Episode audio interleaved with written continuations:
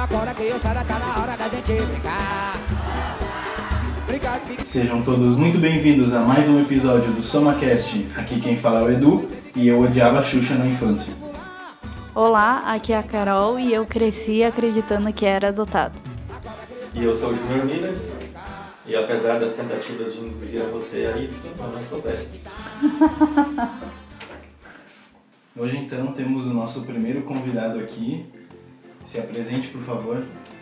Bom, eu sou o Júnior Miller.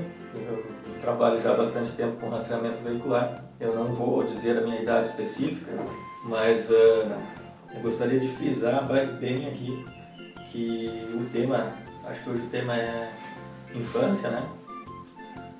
E a minha infância foi nos anos 90, e eu quero frisar isso, infância, apenas isso. Então, diferente do Júnior, a minha e do Edu foi nos anos 2000 já. É, a minha foi nos anos 90, esqueci de mencionar? Eu quero então começar contando a minha primeira história de infância a, a respeito da minha entrada. Ah, eu nunca fui na creche quando era criança, sempre tinha uma mulher que me cuidava e cuidava de outras crianças aqui do, do bairro. E lá ela sempre botava o CD da Xuxa para nós ouvir a tarde inteira. E como eu odiava ficar ouvindo aquela música, ah, teve um dia que eu peguei escondido o CD e atirei pra fora da casa pra ninguém nunca mais ouvir aquela merda. Nossa, que rebelde. As minhas recordações mais antigas são por volta de 1994, 95, e todas elas são tristes, tá? A mais antiga foi a morte de Ayrton Senna, né? como toda criança e, e quase todos os adultos na época acordava-se domingo de manhã cedo para assistir as corridas de Fórmula 1. E eu estava assistindo no dia que houve a fatalidade da, da morte de Ayrton Senna. Essa é a tua primeira memória. Essa é a primeira. Mas logo depois eu tenho outra memória que também é muito triste, que é a seleção brasileira jogando com uniforme azul contra a Holanda na semifinal da Copa de 94. Para mim foi um absurdo, porque eu nunca tinha visto a seleção jogar de azul. Sempre de amarelo. E a terceira lembrança, no ano de 95, a morte então, dos ícones né, de, de todo brasileiro jovem na época, os Mamonas Assassinos, num trágico acidente de, de avião em meados de 95. Essas são minhas lembranças tristes mais antigas. O que te traumatizou então era memórias tristes, memórias boas não tem. Não, memória boa não. Isso, demorou um pouquinho mais para acontecer. Eu acho que a minha memória mais antiga é do 11 de setembro, que eu tava voltando da creche e tava no jornal, não, era Jornal Nacional de Mídia. Era uma chamada do, da Globo e mostrando os aviões. É aquela, isso, aquele especial Globo Repórter que, que entrava no plantão da Globo, Isso. Que interrompeu o desenho, porque era perto do meio-dia, eu acho que era da escola também. Mas eu não entendi nada, só vi o. E aí eu lembro dos meus pais muito apavorados, e aí que eu percebi que era algo sério, não que eu tenha entendido alguma coisa na época. Foi nesse dia que eu descobri que existiam as torres gêmeas, no Exatamente. mesmo momento em que elas foram destruídas. Né? Dos Mamonas Assassinas eu não peguei a fase, até porque eu era muito nova. Mas eu sei que meus irmãos, que eram mais velhos, choraram bastante pela morte deles.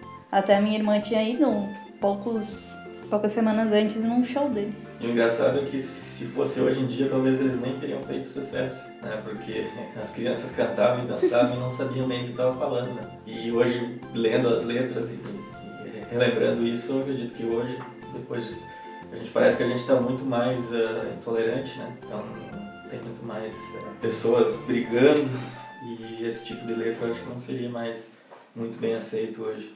Mas a mesma coisa é o El Chan, que é mais recente também. Tem o Terra Samba também, que é o cara Sim. Na época era muito na TV, na TV aberta, era, a época do, do pagode, né?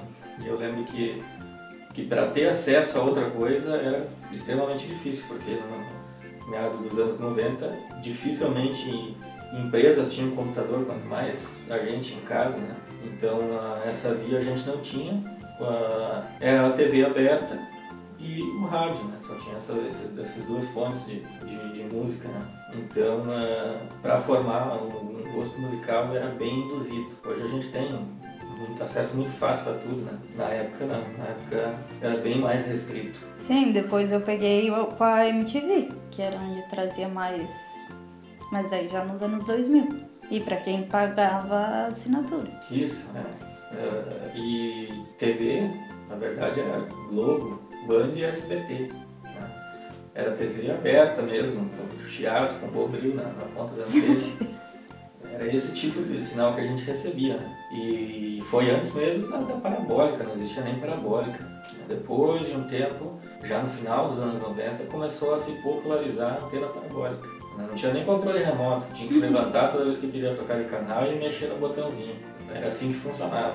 E às vezes, com preguiça de levantar e lá, eu tô assistia qualquer porcaria mesmo. E no rádio tinha um pouco mais de, de- de liberdade, então eu lembro que, que na minha época eu, eu gostava muito de escutar Atlântida, que era uma rádio assim mais voltada para os jovens mesmo, né? Mais alternativo. mais alternativa à época. É o que nos abria um pouco os olhos ao, ao, ao cenário musical alternativo, né? Então o Armandinho tu conheceu na Rádio Atlântida, né? Porque só tocava aquilo. É, com certeza. Né? Ah, Escutava muito o Pijama Show, né? Do Mr. P, de Pijama. É, e ali, muita. Me formei, na verdade, o Mr. P tem, tem bastante influência no, no gosto musical que eu, que eu tenho hoje. Foi tirado dali. Lúcia Luz também, que eu, que eu curto bastante. Hélio dos Passos, esse, tipo assim de, de, de- de artista que chamava atenção na época. Pois é, eu não escutava rádio de fora. Só a da, do município mesmo. Mas não era todo dia que pegava, né? Não era todo dia que pegava. Então, que ver, tipo, o vento estava a favor, tinha alguma coisa que tinha que acontecer, porque não- às vezes não, não pegava.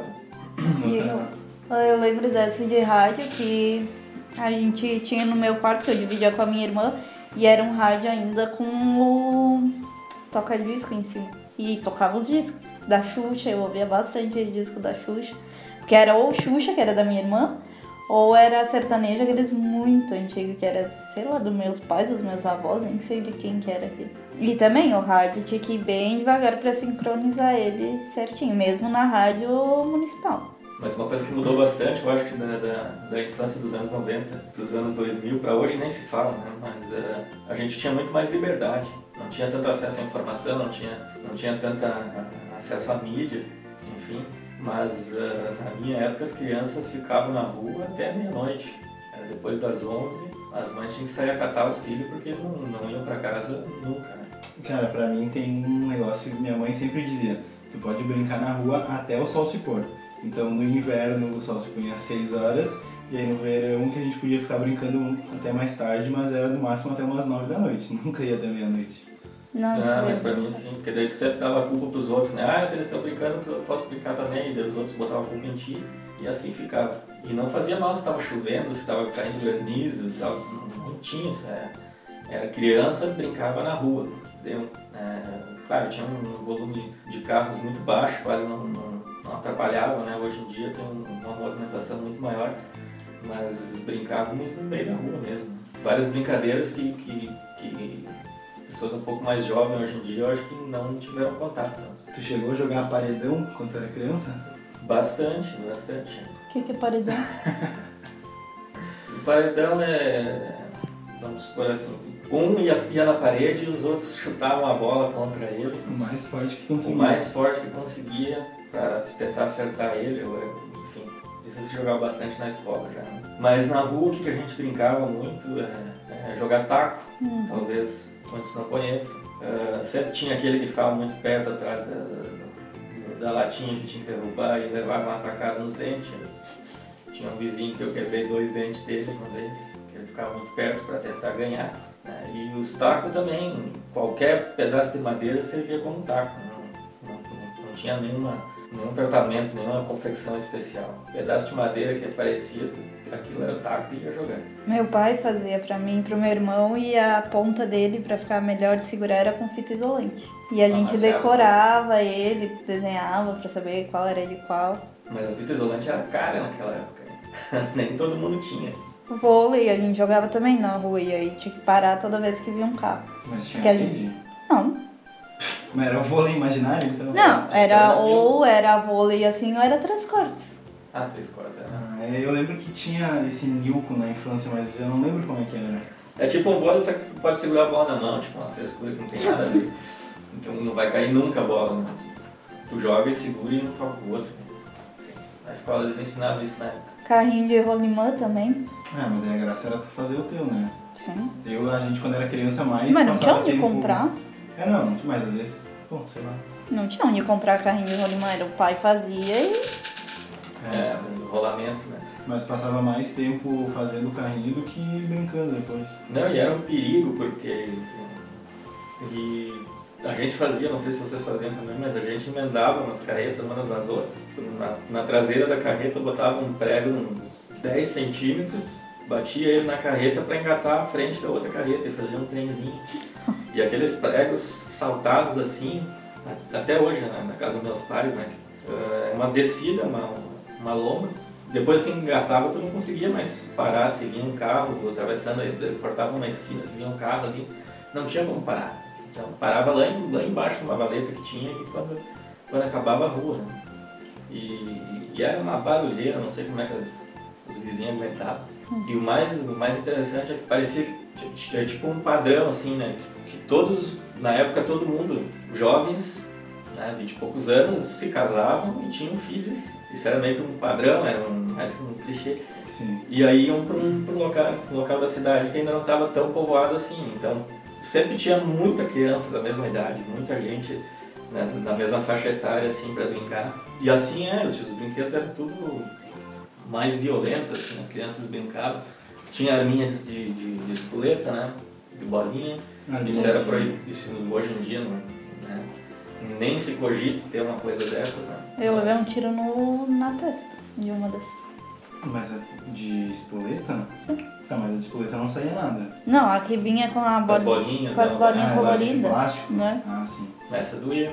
Sim. Eu usava para tirar na, na, na, na- na hora da prova, que eu já fazia a prova mais rápido, né? Eu ficava pronto de na hora de fazer, eu pegava a minha e atirava nos colegas. Eu lembro quando eu era criança a gente fazia bastante arminha de ligueta, porque meus pais tinham uma fábrica ali de calçados e a gente pegava sacos e sacos de ligueta pra ficar brincando na rua. Por isso que eu digo assim, a gente tinha mais liberdade, né? Tinha um brinquedo que chamava bate-bate, não sei se vocês lembram. Ah, esse aí não é da minha época. Mas era, o, era um pedaço de madeira, na ponta do, desse cabo tinha dois barbantes e na ponta dos barbantes tinham duas bolas, que pa- pareciam assim uma, uma bola de bilhar. E aí tu, tu balançava o, o cabo na, na- na vertical e as bolinhas batiam embaixo e batiam em cima, Ah. batiam embaixo e batiam em cima. Mas aquilo é. ali tinha um potencial para afundar um crânio, cara, uma bolinha daquelas ali. E qualquer criança tinha uma porcaria daquela. E se tu der um brinquedo assim pra criança hoje em dia, ela não vai conseguir fazer porra nenhuma, porque Não, o brinquedo não tinha propósito nenhum, era só ficar batendo pra cima e pra baixo. Sim, o único sentido era tentar se machucar com aquilo, né? Eu lembro de, da, de uma vez que eu tava brincando com as com a motoca e tinha o cachorro do meu irmão que odiava a, mo, a motoca porque eu atropelava ele sempre. Desde que ele era filhote eu brincava de atropelar ele. Bom, daí faz sentido ele odiar, né? Sim, e aí que eu tava brincando e ele veio correr pra me pra morder a motoca e eu saí correndo, entrei no hall do apartamento, tropecei e quiquei duas vezes, caiu os dois dentes da frente. Mas era dente de leite, né? Sim, aí tiveram meus irmãos, que eu ficava com meus irmãos, tiveram que ligar pra minha mãe na empresa, falar pra ela vir pra casa, que eu não parava de sangrar. E ela me levou no dentista e ele só colou os dentes de novo. Que era de leite, aí ele só colou pra não ficar feio e depois caiu. E, e outra coisa que tu falou agora, seus irmãos eram responsáveis por cuidar de ti. Sim. Que idade eles tinham pra te cuidar? O meu irmão era 5 anos mais velho e a minha irmã é 11 anos mais velha. Então eu tinha 7 anos, eu já tinha a responsabilidade de cuidar da minha Sim. irmã que tinha 4. Hoje em dia, deixar duas crianças dessa idade em casa já dá conselho tutelar, né? Não tem, não tem muita conversa. Outro, pra ver o nível, foi uma vez minha irmã tava trocando gás de cozinha, que ela tirou a válvula de segurança pra trocar, e o meu irmão viu aquilo, eu era bem pequena, isso ele contou depois, me pegou por baixo do, do braço dele e olhou pra minha irmã e falou, corre que vai explodir. Que ele achava que era que nem nos filmes, que tirou o gás e explodiu. A criança ela, ela tinha que ser bem mais esperta, né? Eu não era muito esperto. Eu lembro que tinha uma história que eu não sei porquê, eu, eu queria fazer pipoca, só que nem isso, né? Na época eu sabia fazer. E aí eu lembro que falaram que a pipoca ia ficar o dobro, né? Ia ter o dobro de pipoca antes de estourar e depois de estourar, né? Então eu pensei, não, se eu vou comer umas 20 pipocas, eu vou, eu vou botar 10 grãozinhos, porque daí vai dar o dobro, vai dar 20. E aí botei, queimou tudo, não estourou porcaria nenhuma e, e eu desisti de fazer pipoca. Ah, como eu nasci na serra, que é mais frio, tem a. Quase toda casa tem a fogão a lenha. E um dia tava muito frio e eu quis acender, a minha mãe não sei onde tava. E eu peguei o álcool e virei, já tinha fogo e eu só virei o álcool, assim, explodiu que foi pro fogo. Pra ver com responsabilidade nenhuma. Eu acho que a minha avó, da minha mãe trabalhava na minha avó, que era do lado, mas até hoje ela nem sabe que eu quase taquei fogo na casa. Eu lembro de uma história de. da época que nós fazia catequese, não sei se vocês fizeram. Tive. Sim. Ah, eu fazia com o meu primo, só que nós odiava ir na catequese, como qualquer criança eu acho odeia ir na catequese. E aí o que nós fazia era toda, todo, toda semana nós juntava dinheiro, umas moedinhas, e do lado da igreja tinha um mercado. Nós ia no mercado, comprava um, um pacote de salgadinho e um refri e ficava sentado na frente da, da igreja, fingindo que a gente tinha chegado atrasado para não poder entrar. E aí a gente ficava na frente da igreja comendo salgadinho, tomando refri. E eu acho que minha mãe tá sabendo disso agora. Não, o pior é que eu morava do lado da igreja, então eu não tinha nem como me atrasar, eu fingi que eu não cheguei. Minha mãe olhava pela, pela porta da casa pra ver se eu tava ou não. Sabe o que eu ganhei? De, não foi de Cristo, foi de primeira comunhão. Uhum. Vocês verem assim, o nível que era, né? Eu ganhei de toda a família, toda a família se juntou e me deu uma máquina fotográfica. Mas mim Com, foi com um filme de, de- um filme de 36 fotos. Podia tirar. Pra mim foi parecido. Pra mim, na primeira comunhão, toda a minha família se juntou e me deram uma TV de 14 polegadas de tubo. né? Pesava 82 quilos mais ou menos. Mais ou menos isso. Sobre máquina de, de fotografia, quando a minha mãe tava grávida, também tinha essas de, do rolo. E ela tirou foto em casa, no hospital, só que queimou o rolo do filme. Então ela não tem nenhuma. Hã? Tinha disso. Sim. E E só ela via depois na hora de revelar. Não via na hora de tirar as fotos. E eu não tinha nenhuma foto dela grávida ou no hospital. E o meu irmão, quando era pequeno, usava isso pra dizer que eu era adotada. E que um dia meus pais iam me contar que eu era adotada. E eu fiquei esperando. E meu pai uma, uma, uma vez falou também que, que eu era adotado também. Mas era brincadeira dele. Mas eu fiquei muito triste. Eu a, eu, a primeira máquina que eu ganhei também era de filme e foi para uma viagem de, do colégio. Só que na época todos os meus colegas já tinham câmera digital e tava só eu na viagem com a câmera de a câmera de filme com 36 fotos para tirar enquanto a galera ficava tirando mil fotos durante a, a Mas viagem. aí foi fiasco, né? Porque aí na, o filme tu tirava as fotos, tu levava para um estabelecimento que revelava isso e, e depois eles te davam as fotos. Não tinha como escolher a foto que tu queria. Hoje tu tira as fotos, tudo digital, vai lá e escolhe as fotos que quer para imprimir. Na época não.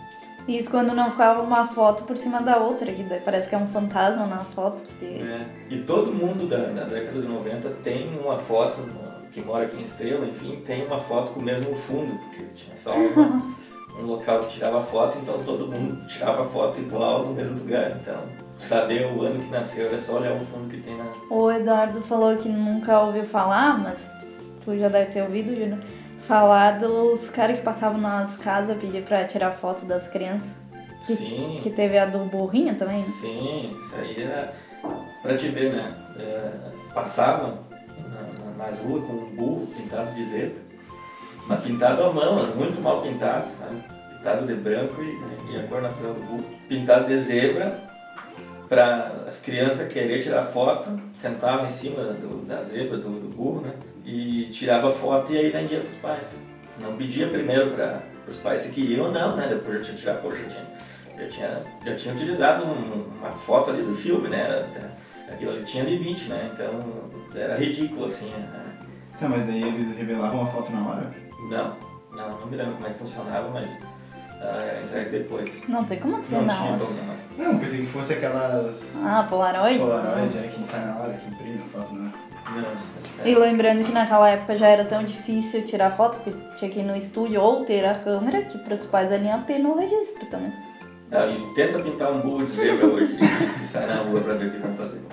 Falando de WhatsApp, WhatsApp é bem recente, eu não sei se tem 4 ou 5 anos que a gente utiliza o WhatsApp. E não consegue se imaginar de como a gente fazia antes. né? E bem no início o que a gente tinha era o ICQ. E uh, o ICQ não era mensagem instantânea, então quando surgiu o MSN, que era mensagem instantânea, revolucionou o mundo dos jovens. Outra coisa que tinha bastante na época era tipo lan house, só que de videogame, né? Porque nem todo mundo podia ter um videogame em casa, então tinha bastante esses locais onde é que tu comprava uma ou duas horas pra jogar. E aí era uma merda, porque não tinha save, né? Na época, pra te salvar um jogo tipo no Nintendo, Nintendinho mais antigo, tinha que ser quase um engenheiro de software, né? Porque os saves não tinha essa de salvar o joguinho, salvar e depois fazer o, o load né, do, do joguinho. Tu tinha que anotar um código, mas uns 50 caracteres especiais eram uma, era uma criptografia uh, melhorada de hoje em dia, assim. Eu nem sabia disso, na minha eu já peguei direto o memory card do Play. Não, aqui memory card, tu anotava uns 40 e poucos símbolos, aí era letras, números, uh, acentos, desenho, tinha uma estrela, um coração, não sei o quê. E aí tu levava meia hora para digitar todos eles, porque tu tinha um controle de Nintendo na mão, né? não era um teclado.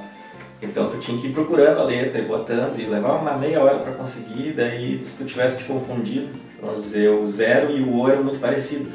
Então às vezes tu anotava num papel e depois na hora de passar para fazer o load do, do jogo tu errava. Botava um O no lugar de um zero. Ele não deixava tu corrigir só aquele bitzinho, só aquele, aquela letrinha. Tu tinha que botar tudo de novo. Aí no final das contas tu sempre acabava desistindo e, começava de novo. e começava de novo, né? Porque era praticamente impossível tu, tu conseguir acertar aquele, aquele código enorme, né? Esses dias nós estávamos conversando, a Carol não sabia que a conexão da internet de escada fazia aquele clássico barulho.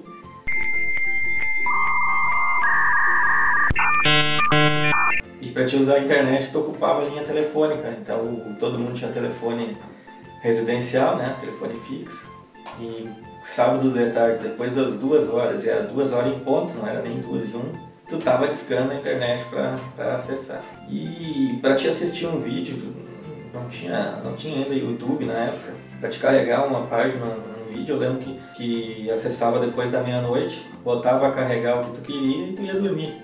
Aí quando tu acordava de manhã, tu rezava para aquilo ter carregado para tu conseguir assistir um vídeo de dois ou três minutos, né? Eu não peguei essa época, mas eu lembro muito dos caras passando com os DVD de, dos filmes que gravavam em cinema, que o áudio era terrível. E às vezes comprava e não era nem o filme mesmo, porque não testava. Tu assistia depois e não, nem era o filme que eles estavam vendendo. Mas uh, na parte de DVD, esses piratas que os caras passavam vendendo na rua, minha mãe nunca me deixou comprar, porque ela dizia que isso estragava o DVD. Então eu só conseguia ver os filmes mesmo quando a gente ia na casa dos meus tios, que daí eles tinham um caixa de sapato cheio de filme. Mas tinha as locadoras aí que eu até vi aqui na região ainda tem. Sim, ainda tem algumas. Não sei quem não, algumas não, acho que tem uma.